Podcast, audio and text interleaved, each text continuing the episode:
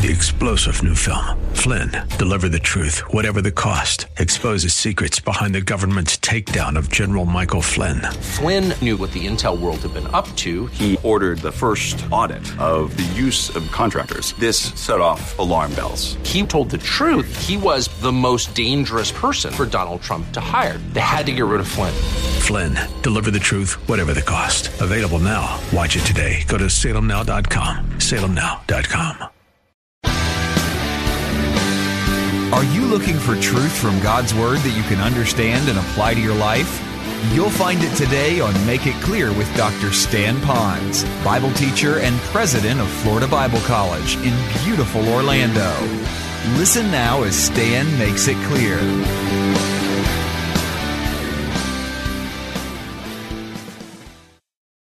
If you recall, last week we spent most of our time talking about how to respond to the will of God in your life when things don't go well. And we covered that not knowing that less than a week we would have to really embrace that truth from the inside out. And then today we have to revisit that for a moment and then move forward in that truth to understand how can God promise through Christ to give us and everyone on planet Earth the abundant life who would know Christ as Savior. And so, what I'm going to ask you to do today is I'm going to ask you as much as possible to lean into this message as a student would, wanting to learn about God and how good God is, and also to help us to be prepared for whatever might come our way. And frankly, what happened in Japan, I don't care how strong the house would be built or the big buildings would be built, no matter how much they would be ready for any kind of catastrophe, nothing could withstand some of the activity that happened this last week. And so when that all happens, then you know that no matter what the best man can do, we won't be prepared for that, that our life will change just like that. And so, how do we handle those things that are in our life? Those of you that remember this verse will remember about Jesus Christ when he said that he came to give life, and he also came to give it more abundantly. And that's an interesting two part verse because the first part talks about that he promised to give us life, knowing that we will die physically. So, how can we have eternal life and to live forever with him in a place where there will be no earthquakes or tsunamis or disease or pain or sorrow or sickness and all the rest in a constant state of worship and bliss with God? And he did that by experiencing by himself all the earthquake, tsunami, disease, everything that could ever happen to a person on the cross when he bore our sin so that we could be rescued eternally from that. And then he said, I also came to give you an abundant life. The problem is today is that we so quickly think the abundant life is made up in health and wealth, and that's not too unusual. Who wouldn't want to be healthy? In fact, I look at some of us that are at our age in life. We did a lot to uh, give up our health to get our wealth, didn't we? And now we're spending our wealth to try to get our health back. And yet, at the same time, the Lord says that our abundance is not going to be made up with all the things in this earth because it can quickly be taken away, whatever it might be. But our abundance is made up with that inner being of peace that God provides for us to be able to, in a sense, rejoice through that. So today's message is talking about the abundant life, and we're going to bring our series on 1 Thessalonians to a close. So let me ask you as a little fun thing here, how many of you were with us when we began our study of the book of 1 Thessalonians, the letter of Paul to the church at Thessalonica? How many were with us at the beginning? All right, how many of you know how many sermons I preached on this particular book? You can write it on your margin, see if you'd win the prize. There were 13 sermons that we gave, and I have to tell you, it was very difficult because I wanted to give 1,300 sermons on this and park on phrases of each of these verses because they were just rich. It's like trying to eat a malasada all in one bite. You just can't do it. It's little bites and savor that. But there's enough there to help you. At the end, you'll notice I've provided for you a bibliography. This is not the extent of all the resource material that I use to do these sermons, but it is enough for you that say, you know, Pastor, I'd like to have something more. I'd like to continue going deeper in this and maybe go into Second Thessalonians. There's some material there for you to come alongside you in your personal study that you might want to do that. Then there are those of you who are saying, I missed some of those messages. What can I do? Well, first of all, you can write the church office or me personally, and I'll be glad to send you a teacher version, I call it, of the message and send that to you. And you can also contact us on how to get a tape. But it's not about notes and tapes, it's all about you getting to know the richness of God and His plan for us as it focuses on the person of Christ, particularly in the fact that He is coming back for all those who know Him as Savior, and He teaches us how to live the abundant life here, now, until He comes, so that we can interact with Him for all eternity in heaven. Well, we're really covering this abundant life with just three mountaintop truths. We could cover a lot, but I've just selected three from this passage. We're going to be talking about, again, a little bit of review, which would be God's will for us. We're going to talk about God's word to us, and then we're going to talk about God's work in us. Now, these three mountain peaks also come with seven basic principles. So we have three truths and seven principles. So if you'll allow me for just a moment, because we have guests here and we love our guests as much as we love others, we want them to be a part of where we are in this journey. So let's look at God's will for us here. Here's what it says it says, Rejoice always, pray without ceasing, in everything give thanks, for this is the will of God in Christ Jesus for you. Now, if you just read that, that's a great deal of comfort, but it's a tremendous challenge for us when we're facing things like what went on in Japan. And some of you have your own earthquakes and tsunamis going on right now. How do I know that? After I preached this sermon last Sunday, I was just standing here in the front. I didn't even make it to the lanai when one lady came up with tears streaming down her face saying, God spoke to me this morning through your message. And she told me the most heart wrenching story that if I told it to you, you probably would think about that the rest of the sermon. But I know that God's word comforter. I got to the back of the sanctuary. Another lady came up, says, I told your wife all that I'm going through right now and what I probably will go through. But that message spoke to me because no matter what I'm going through, I know that I can rejoice, that I can give thanks, and I can pray. And so God's word can really help you. Now, those of you that are on the front end of this journey and you're saying, How can you rejoice always and pray unceasingly and give thanks for everything when you're going through all of this? Well, frankly, folks, I have to tell you that it is tough. Now, it's not tough because I live in Hawaii. I live way up the hill, so when the tsunami was coming, I could watch what is happening to the rest of the island. But at the same time, I have to tell you, it would be much tougher for me if I was going through what they're going through in Japan. So, how could I make it? I might be able to psych myself up. I might be able to grab some wonderful humanistic saying by some great religious leaders, and you can fill in the blank who that might be. And frankly, those sayings and those little things that I can come up with on myself would probably help me for a day, maybe, a week, maybe, but would not sustain me through the cataclysmic tragedy that went on the only person that can help me to be able to deal with this in some measure when I cannot understand it, nor will ever be able to understand it, is when I have beating within my chest the Spirit of God next to my heart telling me that I can rejoice through all of this. So it takes for us to have a rock solid, watch this now, accurate understanding of the sovereignty, more than that, the entire nature and essence of God for us to be able then, in some measure, to rejoice always, even in the midst of this suffering. Now, folks, let me pause for a moment. Besides the friends and family members that you know who have friends and family members that have been impacted forever by this tremendous event, I want you to know that that is still going to affect us. We don't have to live too much uh, under a rock to know that our ec- economics is going to be affected by this through tourism. Our world is going to be shaken probably first before it will as it reverberates around the rest of the world.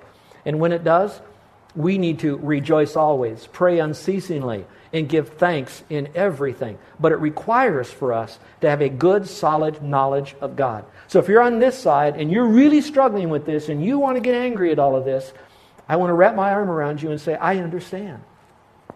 It's tough for me too. But at the same time, I'm not going to sit in your misery with you. I would like to tell you that what gets me through this is because God has shown me who He is, often what His greater purpose is, not His present purpose, but greater purpose is, through His book here.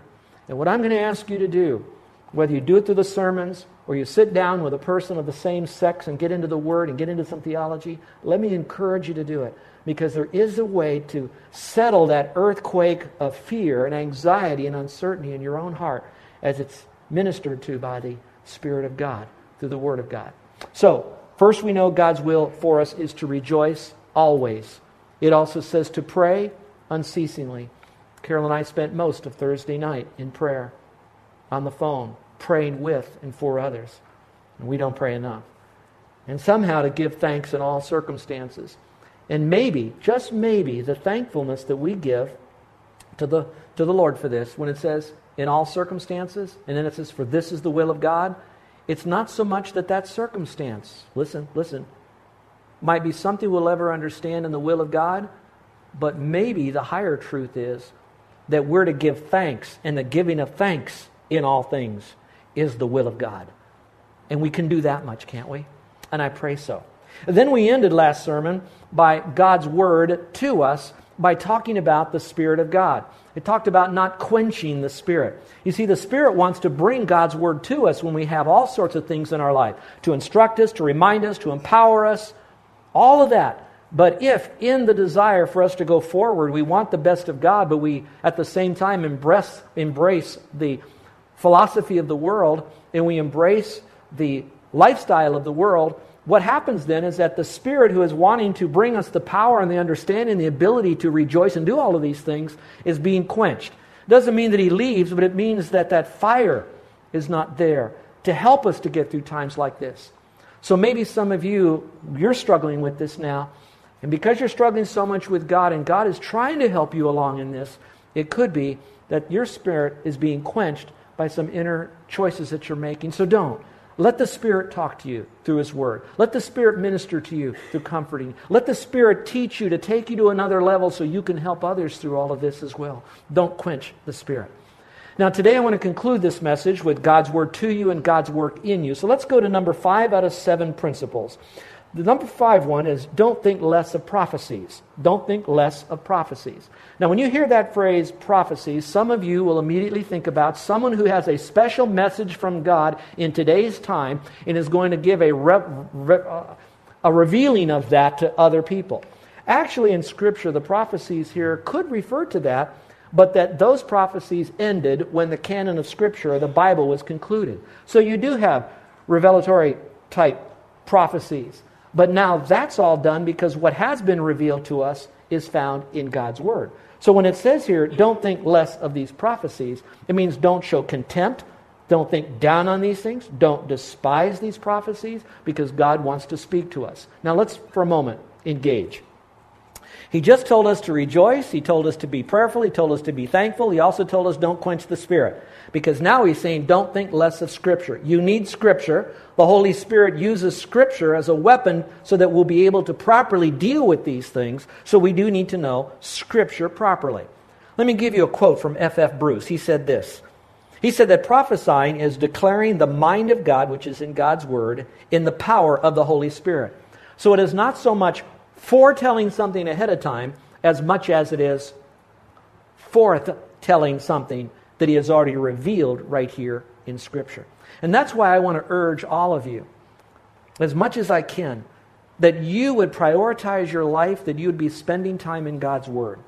Now, let me make sure you understand some balance about God's Word. One time when you're reading God's Word, you could read it for a little bit of information.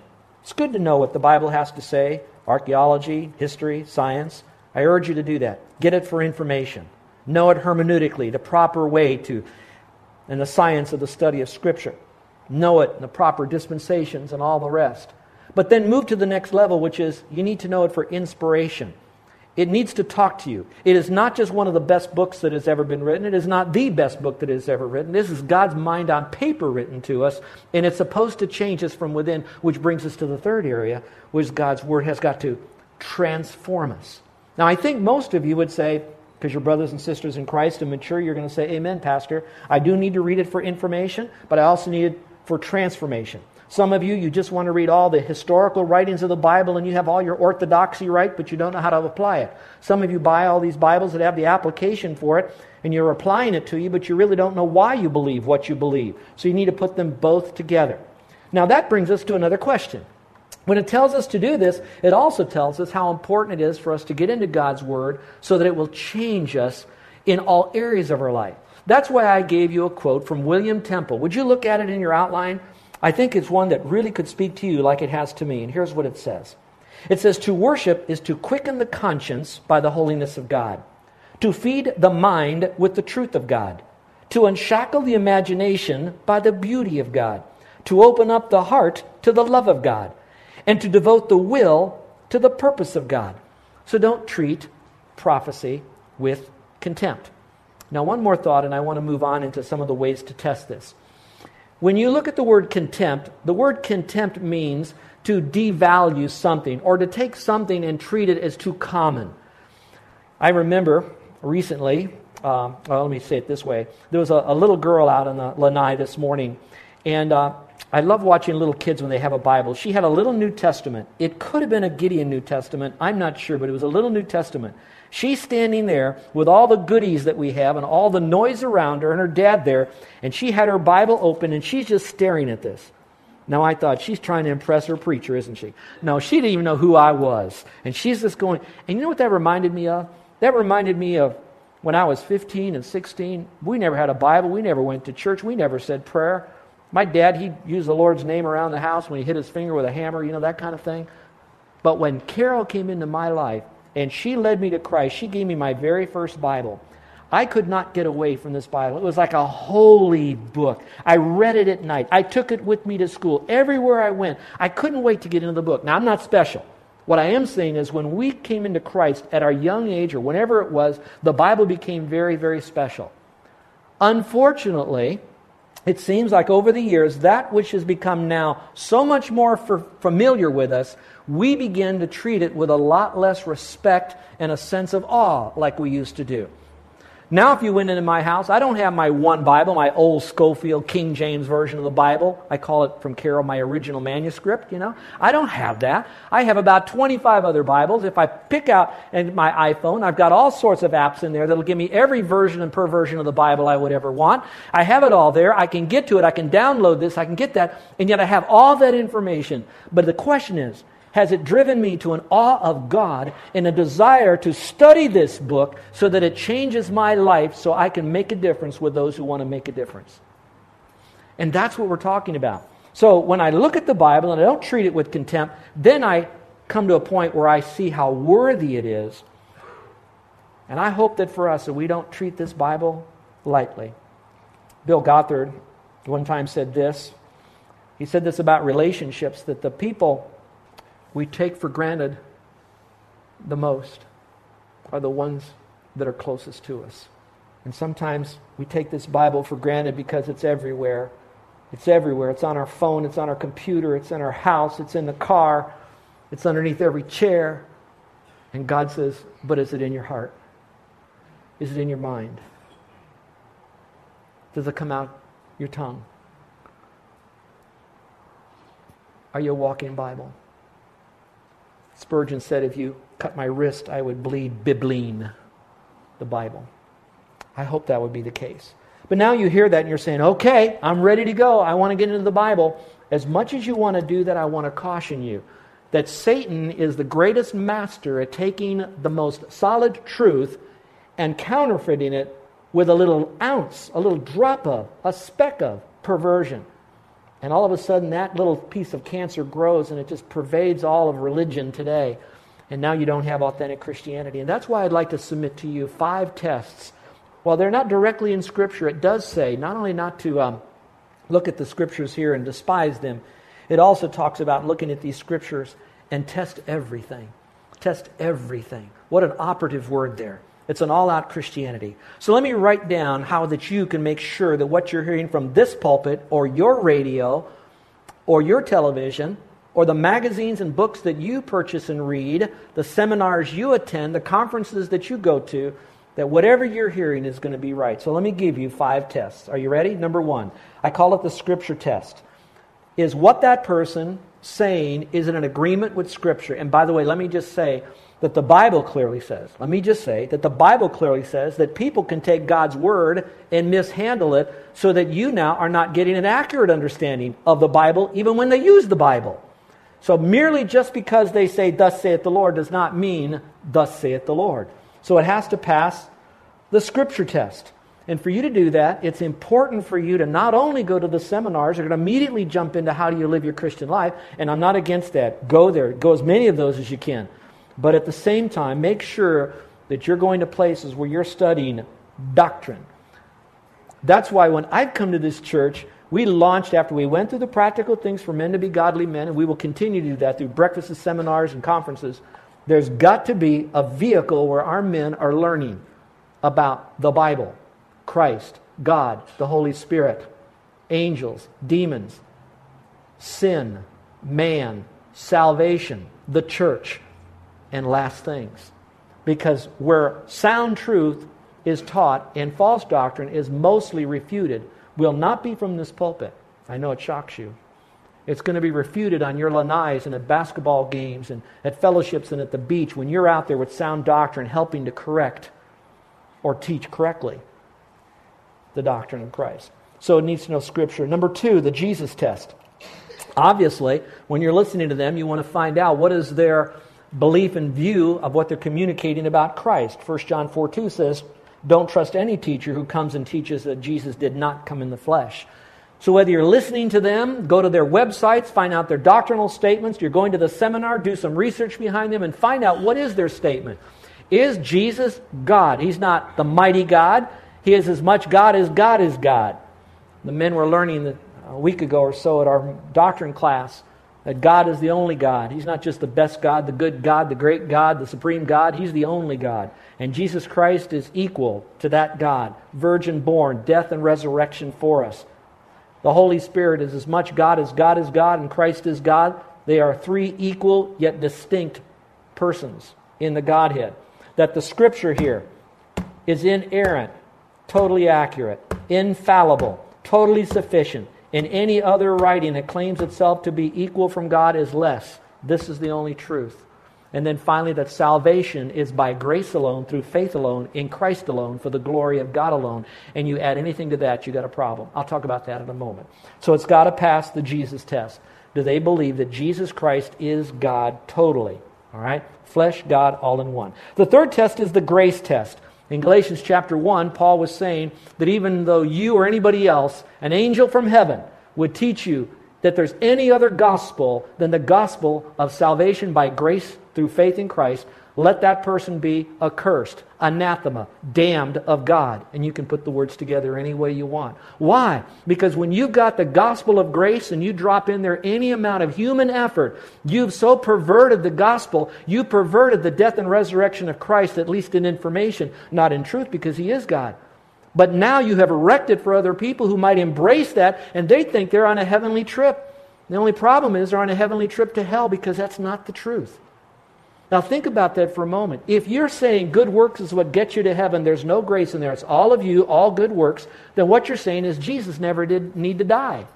So the whole thing of Jesus is not necessary, it's a farce. If you're saying that going to heaven is by grace through faith, but also you must do something to get saved or to stay saved, then you're saying that what Jesus Christ did was good, but it wasn't good enough. I have to help him out. He did his part. I got to do my part. You don't have grace then. You have perverted grace. And the only grace is, is where God says, You don't deserve to go to heaven. You don't deserve your sins forgiven. You don't deserve to have me in a personal relationship together. But I'm going to do that. And I'm going to do it by sending my son to you. You don't deserve it. He died on the cross, rose again. And if you engage by faith alone, then you are now receiving that grace of God. And so, those of you who are our guests today, I really love you. But I want you to know God loves you more, and He proved His love in that while you were yet sinners, He died for you. Over that verse, you could write the word, that's grace. and the sister word is, that's mercy. It's all put together. So, do the grace test with them. It's very important. We're saved by grace, kept by grace, disciplined by grace, and taught by grace. It's all God's grace. The fourth test is the character test. So when you go to seminars and you listen to these guys and you read the books and you hear these people that are teaching, does it pass the character test? Now, I'm going to speak a little bit to this, and I'm, I'm speaking about myself. And those of you on the radio, I want you to know I know what I'm saying. There are people today, for whatever reason, they feel more comfortable with staying home and watching television evangelists, great Bible teachers for themselves on TV, whomever they might be. And I'm not going to identify them, although I'd sure love to give you some of my opinions on some of them, and you can ask me privately, and I will. And remember, opinions are like armpits. We all have them, they all stink, but I'll give you my armpit, like Carol says. Not hers, mine. So, anyway, I'll give you that later. But right now, listen to what I'm about to say. It is very easy to be enthralled by a great speaker. Yay, a great communicator, which means a speaker can give you a lot of information, but a communicator reaches into your heart. But what he's speaking to you does not necessarily mean it's accurate. But a great speaker, you go to the seminars, they're great from the distance. You hear them, you follow them like a guru, and you make sure, and you know a little bit about their, their, their doctrine, and they may be doctrinally right. I'm not even slamming that part of it. But here's the big question about character Do they live what they speak? Think about what I'm about to say. You can be a great communicator of truth and we might be able to receive it, but there is especially power when someone is modeling the message. The great tragedy today is that we don't always see that these guys live what they preach and teach. So now what happens is we're probably as, as enthralled by it. The better the communicator, the more we'll listen to them. Instead of how true of their life do they live to that message that is doctrinally straight. So let me just encourage you to do the character test, find out a little bit about them. You're listening to Make It Clear with the teaching of Dr. Stan Ponz, founder of Make It Clear Ministries and president of Florida Bible College in beautiful Orlando, Florida. Make It Clear is dedicated to taking the Word of God with clarity into every person's world. It is the support of listeners like you who make the ministry of Make It Clear possible. You can provide your tax deductible gift to Make It Clear online by going to makeitclear.org or you can mail your gift to Make It Clear. P.O. Box 607901, Orlando, Florida 32860. Thank you for helping us make it clear. If you would like to have Dr. Pond speak at your church or event, please send us an email at tellmemore at makeitclear.org. Thank you, and remember to make it clear.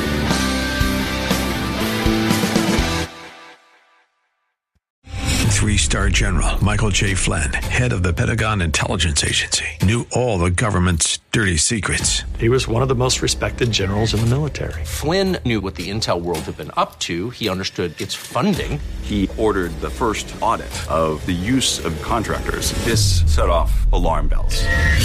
The explosive new documentary, Flynn, Deliver the Truth, Whatever the Cost, and covers the facts behind this scandal. Flynn told the truth. He was the most dangerous person for Donald Trump to hire. I find out the worst enemy that I'm going to face in my life is right here in America. They took my assessment and they wanted me to change it. And I was like, I'm not changing it. They had to get rid of Flynn. With in depth interviews, archival footage, and never before seen personal records of the man behind the headlines. I just felt like I was drowning. Flynn, deliver the truth, whatever the cost. Available now. Watch it today. Go to salemnow.com. Salemnow.com.